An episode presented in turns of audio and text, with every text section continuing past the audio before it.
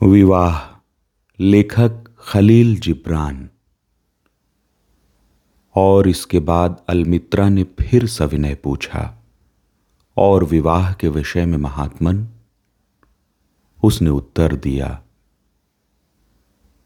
तुम दोनों एक साथ जन्मे थे और सदा साथ साथ ही रहोगे। जिस समय मृत्यु के श्वेत पंख तुम्हारे जीवन की घड़ियों को बिखेर देंगे, उस समय भी तुम साथ साथ ही होगे। सत्य ही प्रभु की प्रशांत स्मृति में भी तुम दोनों का स्थान एक साथ ही होगा।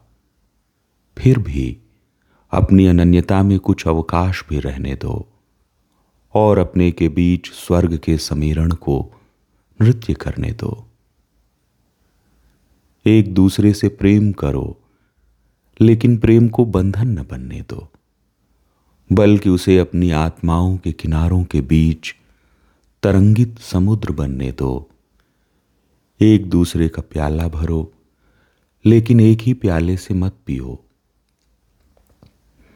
एक दूसरे को अपने भोजन में से भाग दो, लेकिन एक ही रोटी में से दोनों मत खाओ।